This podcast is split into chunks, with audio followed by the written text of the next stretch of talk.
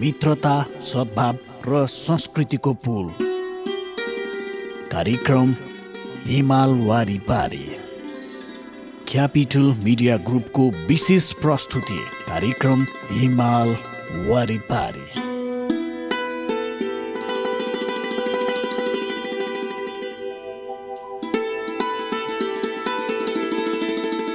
नमस्कार। Capital media ग्रुपको विशेष प्रस्तुति कार्यक्रम हिमाल वारिपारीमा यहाँलाई हार्दिक स्वागत छ। म पिमल थापा।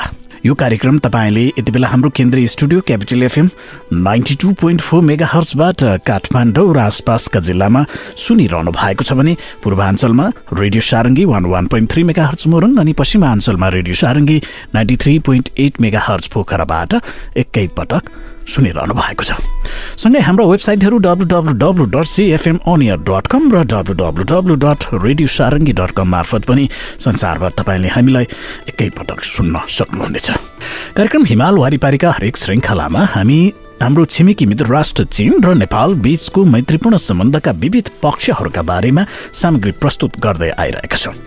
नेपाल र चीन बीचको सुखद सम्बन्धलाई झल्काउने गतिविधिहरू र नेपाल र चीन बीचको आर्थिक सामाजिक तथा सांस्कृतिक सम्बन्ध एवं चीनका विषयमा विविध जानकारीमूलक सामग्री लगायतका सामग्री विषयवस्तुहरू कार्यक्रममा प्रस्तुत गर्दछौँ। श्रोता कार्यक्रमको सुरुवात गरौँ। चिनिया भाषाको यो एउटा गीतबाट।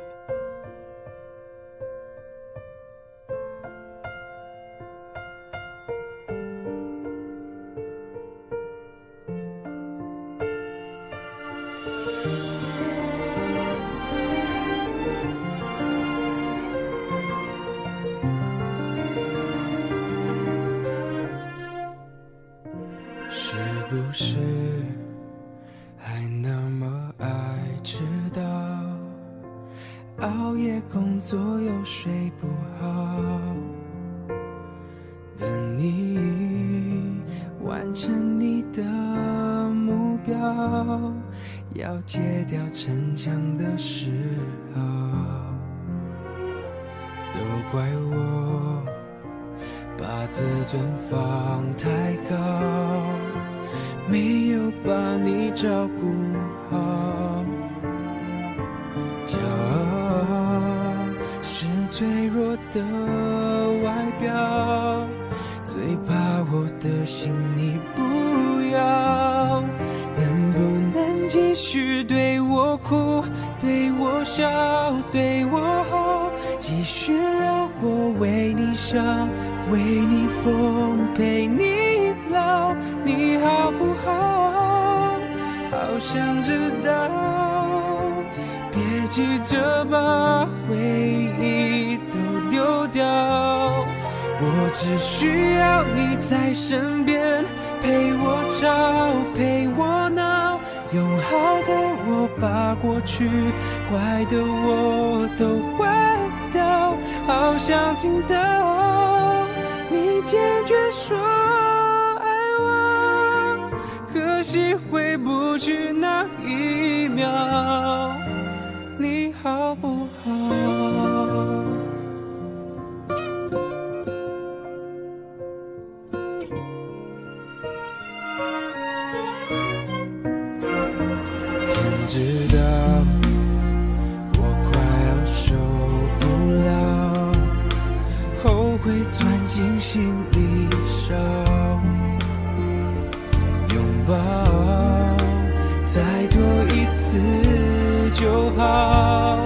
你要的我都做得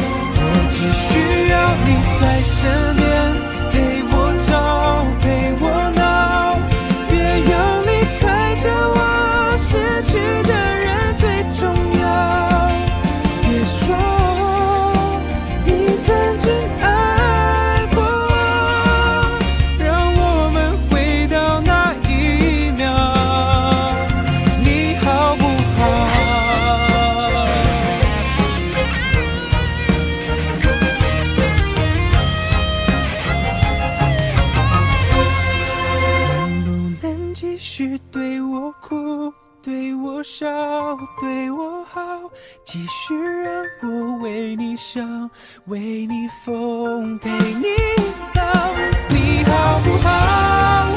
我好想知道，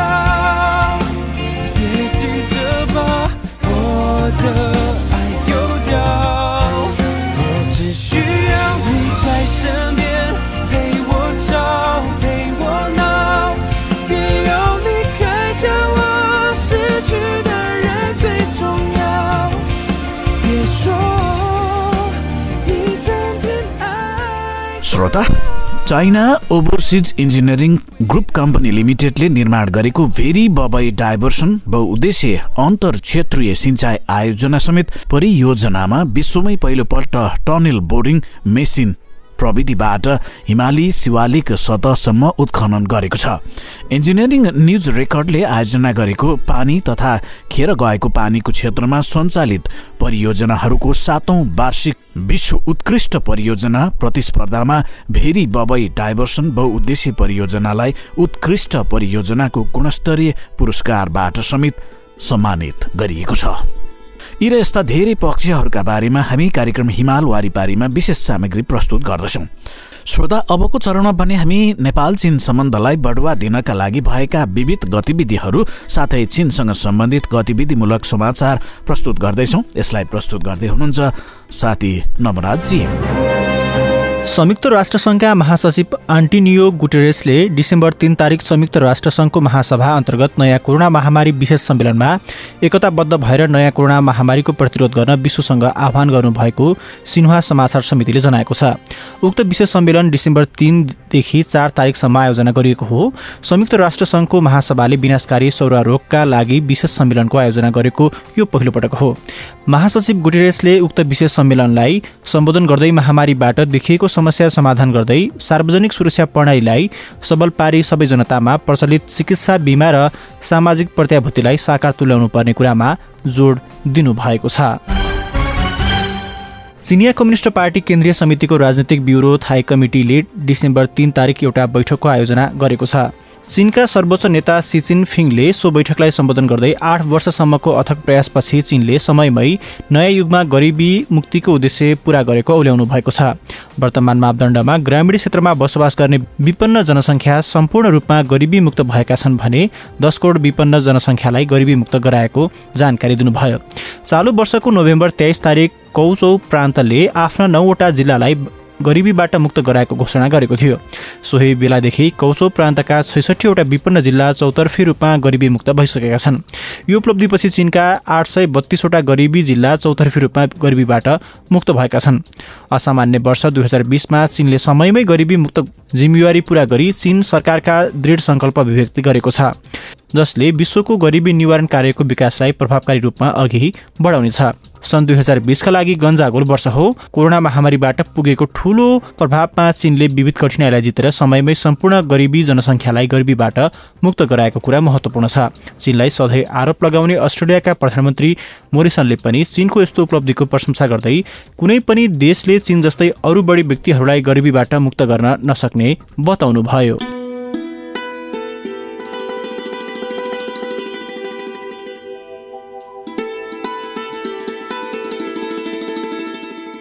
श्रोता तपाईँ कार्यक्रम हिमाल वारिपारी सुनिरहनु भएको छ। यति बेला हाम्रो केन्द्रीय studio Capital FM ninety two point four mega हर्चबाट Kathmandu र आसपासका जिल्लामा सुनिरहनु भएको छ। प्रतिष्ठान नम्बर एकमा radio Sarangi one one point three megahertz Morang अनि पश्चिमाञ्चलमा रेडियो सारङ्गी अनि गण्डकी प्रदेशमा radio Sarangi ninety three point eight megahertz मार्फत एकैसाथ सुनिरहनु भएको छ। सँगै हाम्रो वेबसाइटहरू W W W dot CFM on air dot com र W W W dot radio Sarangi dot com मार्फत हामीलाई संसारभर सुन्न सक्नुहुनेछ। कार्यक्रममा हामी नेपाल चीन सम्बन्धका विविध आयामहरूका बारेमा चर्चा परिचर्चा गरिरहेका छौँ। यहाँ छेउ कार्यक्रममा एउटा छोटो व्यावसायिक विश्राम लिन्छौँ। विश्रामपछि बाँकी सन्दर्भ लिएर फेरि पनि उपस्थित हुनेछौँ। मित्रता सद्भाव र संस्कृतिको पुल। कार्यक्रम हिमाल वारिपारी क्यापिटल मिडिया ग्रुपको विशेष प्रस्तुति कार्यक्रम हिमाल वारिपारी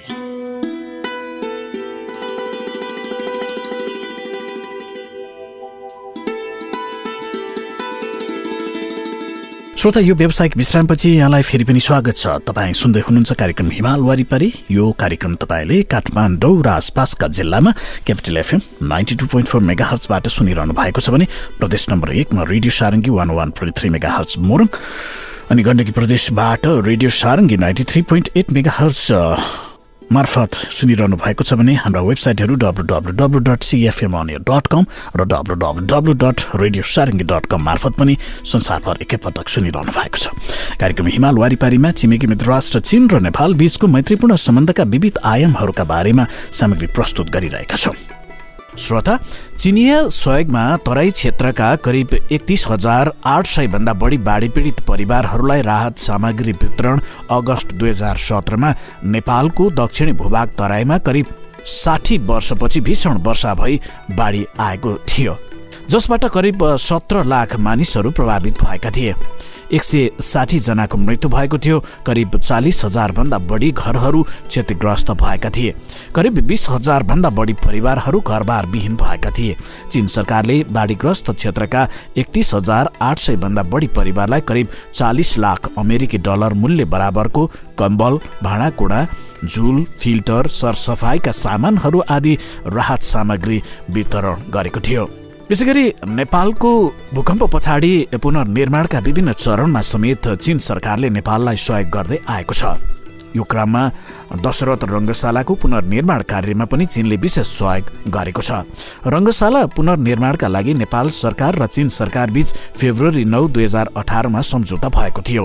सम्झौता बमोजिम नेपालमा गएको विनाशकारी भूकम्पले क्षति भएका खेलकुद पूर्वाधारहरूलाई योभन्दा पहिला पनि चीन सरकारले नै बनाइदिएको थियो। हाल पनि चीन सरकारले बनाएको छ। यो निर्माण कार्यमा चाइना रेलवे चौधौँ ब्युरो ग्रुप कम्पनी लिमिटेडले निर्माण कार्य गरिरहेको छ। कार्यक्रममा अब प्रस्तुत गर्दैछौँ मित्र राष्ट्र चीनका बारेमा यो जानकारीमूलक सामग्री। यसलाई प्रस्तुत गर्दै हुनुहुन्छ साथी मिना साउथ।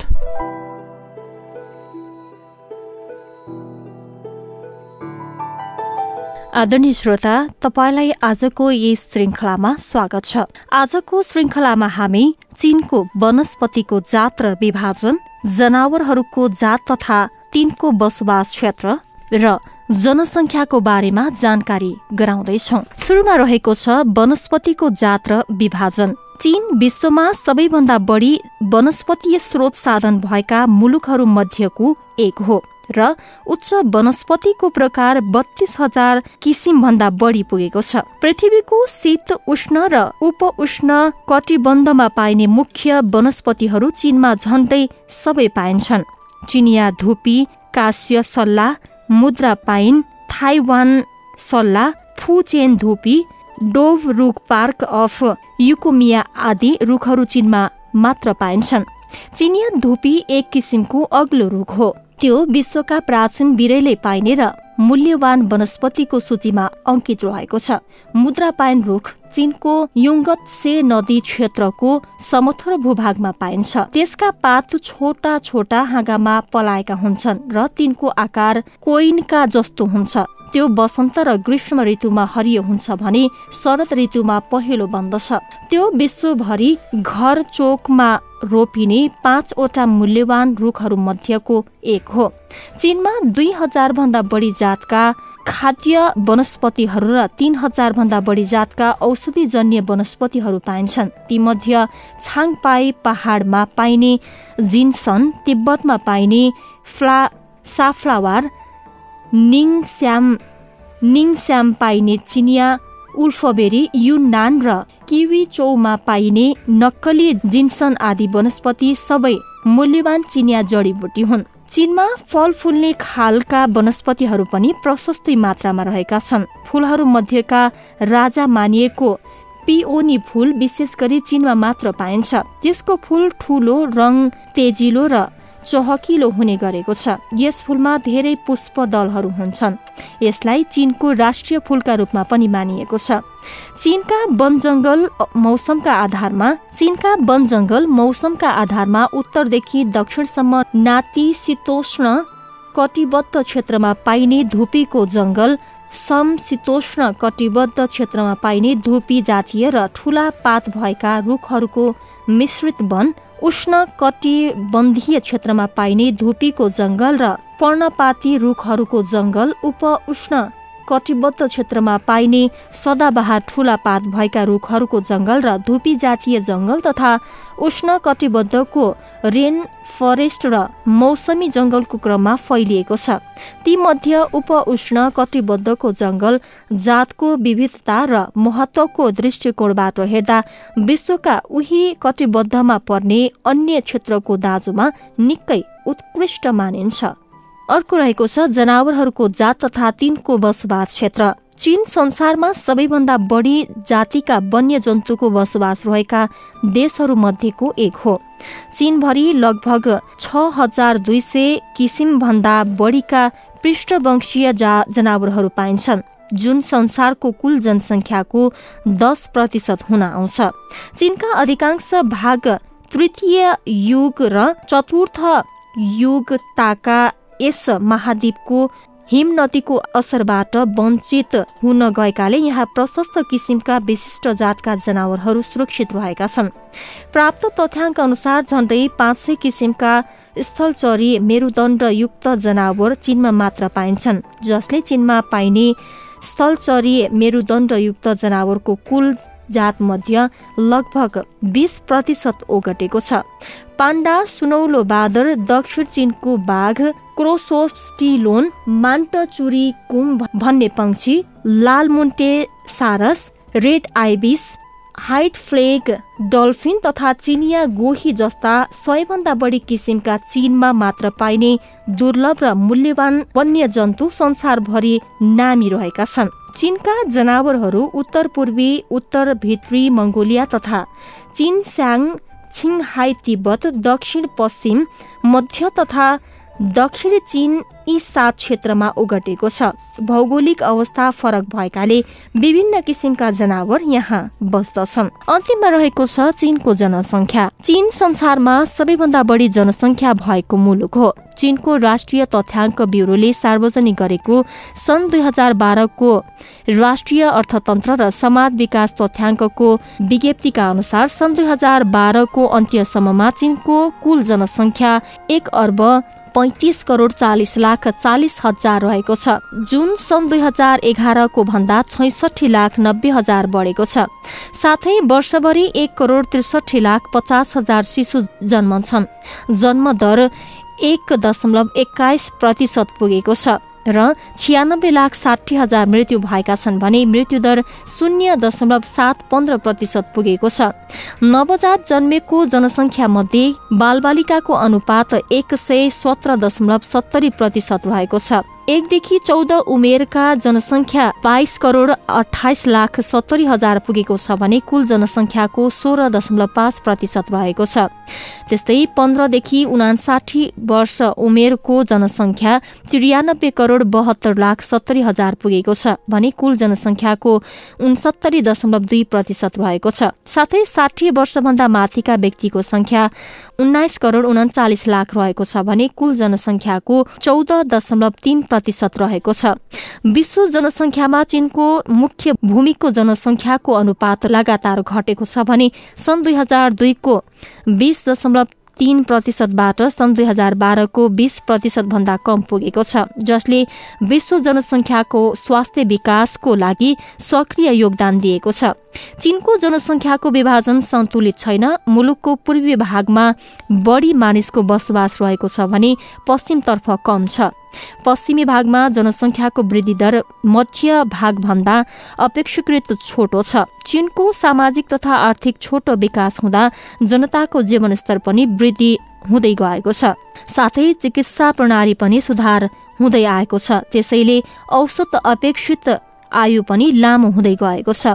चीनको छैटौं जनगणना अनुसार सन् दुई हजार दस चिनिया नागरिकको औसत अपेक्षित आयु चौहत्तर दशमलव त्रियासी वर्ष पुगेको छ भने सन् दुई हजारको भन्दा तीन दशमलव त्रिचालिस वर्ष बढेको छ। सन् दुई हजार दस विश्वको औसत अपेक्षित आयु उना सत्तरी दशमलव छ वर्ष रहेको छ। तीमध्ये उच्च आय मुलुक तथा क्षेत्रको आयु उनासी दशमलव आठ वर्ष रहेको छ र मध्यस्तरीय आय मुलुक तथा क्षेत्रको आयु उनसत्तरी दशमलव एक वर्ष रहेको छ। मध्य आय स्तरीय मुलुक तथा क्षेत्रको औषध आयुभन्दा चीनको स्पष्ट रूपमा बढ़ी पुगेको छ। साथै विश्वको औषध स्तर भन्दा पनि धेरै बढेको छ। तर उच्च आय मुलुक तथा क्षेत्रको भन्दा पाँच वर्ष कम रहेको छ। हाल चीनले सम्बन्धित रणनीतिक योजनाको सक्रिय रूपमा तयारी गरिरहेको छ। सन् दुई हजार बीससम्म चीनको औषध अपेक्षित आयु सतहत्तर वर्ष पुग्ने सम्भावना रहेको छ। श्रोता चिनिया सहयोगको सौर्य ऊर्जा परियोजना पनि अत्यन्तै प्रभावकारी भएको छ। यो परियोजनाका लागि सेप्टेम्बर तीस दुई हजार सोह्रमा नेपालका तत्कालीन ऊर्जा मन्त्री र चीनका मिनिस्ट्री अफ कमर्स अन्तर्गतको इन्टरनेसनल इकोनोमी कोअपरेसनको प्रतिनिधिका रूपमा तत्कालीन चिनिया राजदूत बीच सम्झौता भएको थियो। सिंहदरबार स्थित जिआइडिसी भवनसँगैको सब स्टेशन भवनमा रहेको यो station China state construction international company लिमिटेडले जडान गरेको हो। सिंहदरबारभित्रका भवनहरूमा जडित सौर्य ऊर्जा परियोजनाले यहाँका सरकारी भवनहरूको बिलिङ कस्ट कम गरेको छ।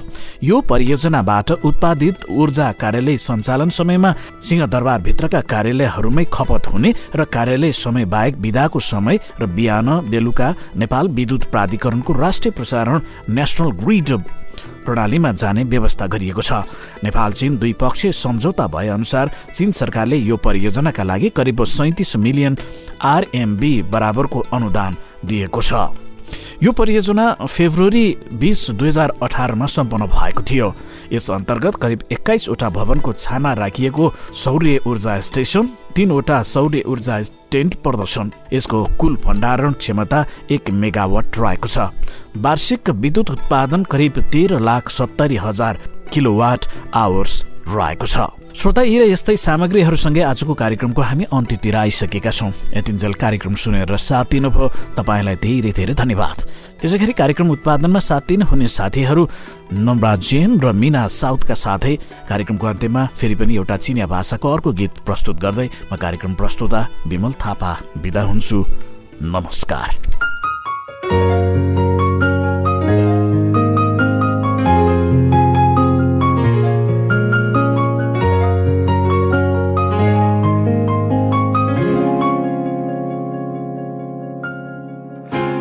好带你流浪，而我却半路返航，坠落自责的海洋。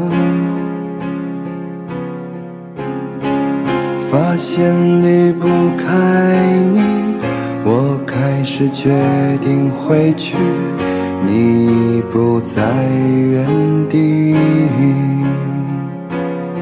我可以接受你的所有有小脾气，我可以带你去吃很多很多好东西，我可以偶尔给你带来带来些甜蜜，就像前几年那样，每年都会给你制造很多惊喜。你的心让我能治愈，我的快乐也只有你能给予，我们就别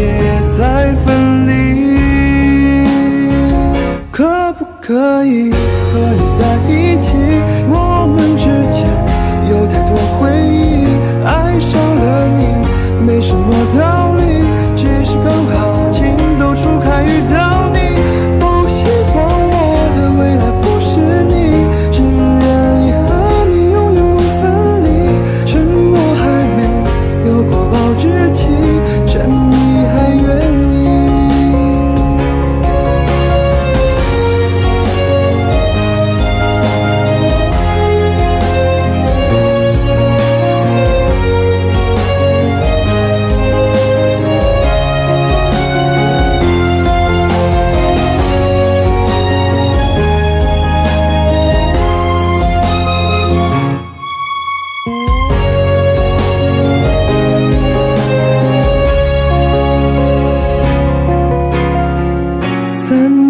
的回忆，我如何抹去？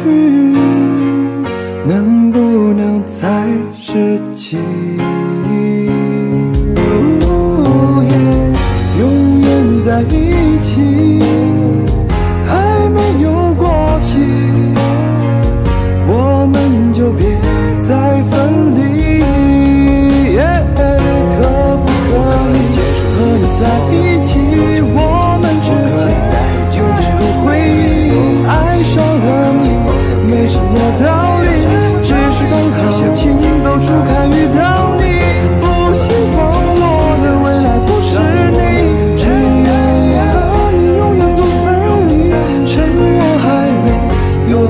知己，趁你还愿意，可不可以和你在一起？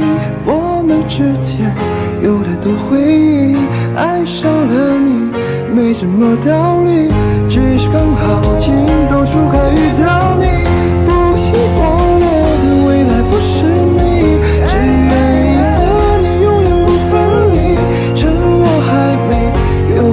过保质期，趁你还愿意，趁我还没有过保质期。